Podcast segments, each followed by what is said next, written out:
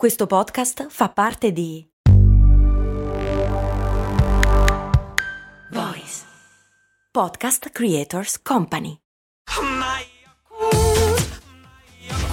Se a volte ti senti così, ti serve la formula dell'equilibrio. Yakult Balance, 20 miliardi di probiotici LCS più la vitamina D per ossa e muscoli. Quanto sarebbe bello che l'energia si potesse trasmettere wireless.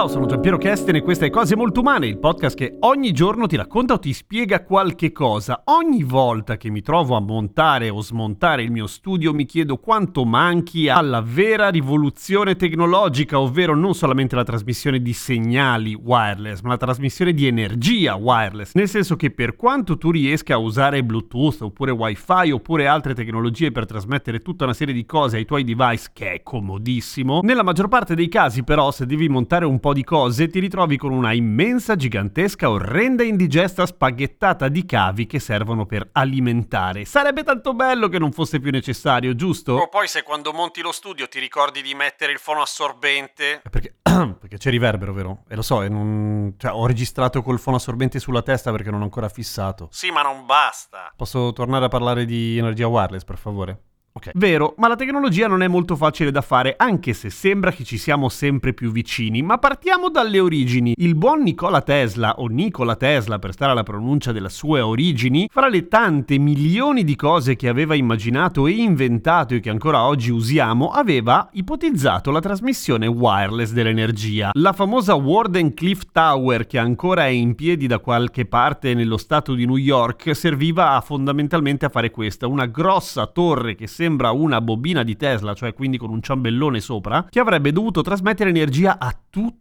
il mondo, ma non dall'alto come molti pensano, dal basso. Cioè, trasmettere l'energia wireless è possibilissimo farlo anche adesso, cioè potete fare anche voi l'esperimento come faceva Nikola Tesla per impressionare gli astanti di avvicinare ad esempio una lampadina neon a una bobina di Tesla anche di bassa potenza e sì, le vendono da tenere sulla scrivania perché fanno le scintille, sono molto belle costano poco e vedrete che si illumina, si accende. Il problema di questa cosa è che la trasmissione diminuisce la propria potenza di 60 64 volte ogni volta che si raddoppia la distanza, quindi una merda. Bisogna trasmettere una quantità di energia sovranaturale. Ma l'idea di Tesla era molto molto intelligente, cioè quella di pompare nel sottosuolo attraverso la Warden Cliff Tower una grande quantità di energia elettrica e fondamentalmente elettrizzare il pianeta intero. Ok, ma rimane comunque la questione che per quanto si trasmette sul solido, cioè la Terra che di per sé non è particolarmente conduttiva, comunque c'è bisogno di una quantità pazzesca di energia. E da dove la prendi, signor Tesla? Lui aveva ipotizzato questa cosa. Tesla era incredibilmente affascinato dal concetto di frequenze, ok? E aveva ipotizzato che la torre avrebbe pompato, e lui usava proprio l'analogia del pompare acqua all'interno di un palloncino, sì, una grandissima quantità di energia, ma alla frequenza giusta per far oscillare tutto il pianeta. Nel senso, avete in mente come quando spingete un'altalena si fa molta fatica all'inizio, ma poi basta dare una spintarella al momento giusto e l'altalena continua a salire e il bambino sopra sopra continua ad urlare e dice basta, basta, per favore. Ecco, quella cosa lì. Solo che con l'energia elettrica, cioè pompandola al momento giusto, ogni volta che il pianeta Terra risuonava con l'energia che veniva pompata dentro. Era possibile farlo? Secondo quello che lui ha lasciato nei suoi appunti, no. Nel senso che gli esperimenti sono stati tutti di retroingegnerizzazione, perché siccome Tesla veniva derubato continuamente dei propri brevetti, faceva i brevetti un po' alla Leonardo da Vinci, cioè un po' criptici. Fatto sta che la leggenda narra, ma non tanto leggenda, che i finanziamenti per per la Wardenclyffe Tower, che non fu mai completata, gli vennero tolti nel momento in cui lo sponsor si rese conto che non c'era possibilità di quantificare l'energia che sarebbe stata usata dalle persone, vale a dire, non potevano mandargli la bolletta, eh, sarebbe stata gratis, quindi non monetizzabile, quindi fottiti Tesla. Tesla era un uomo molto buono e molto avanti per i suoi tempi, e viveva nel pianeta sbagliato, era quello il punto. Ecco, questa era la prima sperimentazione con la Wireless Energy Transmission, avanti veloce fino adesso e succede che ci stiamo stiamo riprovando di nuovo, questa volta usando i laser però, che funzionano più o meno esattamente come le cellule fotovoltaiche, però ovviamente sono delle cellule fotovoltaiche che spaccano tutto, nel senso che attraverso un raggio laser che porta un casino di energia, dall'altra parte viene ricevuto da un pannello fotovoltaico da paura che ritrasforma questa energia in elettricità. Figata! E chi lo sta facendo? Beh, ovviamente la difesa negli Stati Uniti, cioè non gliene frega, è una cosa per fare la guerra, naturalmente. Non per fare la guerra nel senso che ti sparano i laser addosso nella faccia, ma più che altro per trasmettere energia elettrica laddove è impossibile farlo durante un conflitto. Fondamentalmente per evitare di dover andare in giro con delle grosse autobotti tutte piene di carburante, che sono quelle che quando gli spari fanno il botto più grosso anche nei videogiochi. Giusto? Giusto! Non è esattamente che prendi un laser e spari, è un po' più complicato di così. Intanto ci vogliono degli aerei che facciano da stadio intermedio per riprendere il laser, rimbalzarlo nella direzione giusta e soprattutto cercare di far fronte a tutte le sfighe in cui può incappare l'idea di lanciare un laser verso l'infinito e oltre, cioè banalmente le nuvole. Se fa nuvolo non si riesce. Per cui ci vogliono degli aerei che facciano un po' da specchi. Ovviamente l'idea migliore è quella di sparare direttamente sui satelliti perché lassù ovviamente lo spazio è abbastanza poco nuvolo, è sereno generalmente nello spazio. Questo permetterebbe di lanciare raggi laser come fossero dei cavi elettrici a una roba tipo mille chilometri di distanza. Comodissimo! Poi la cosa più bella di tutto questo è che il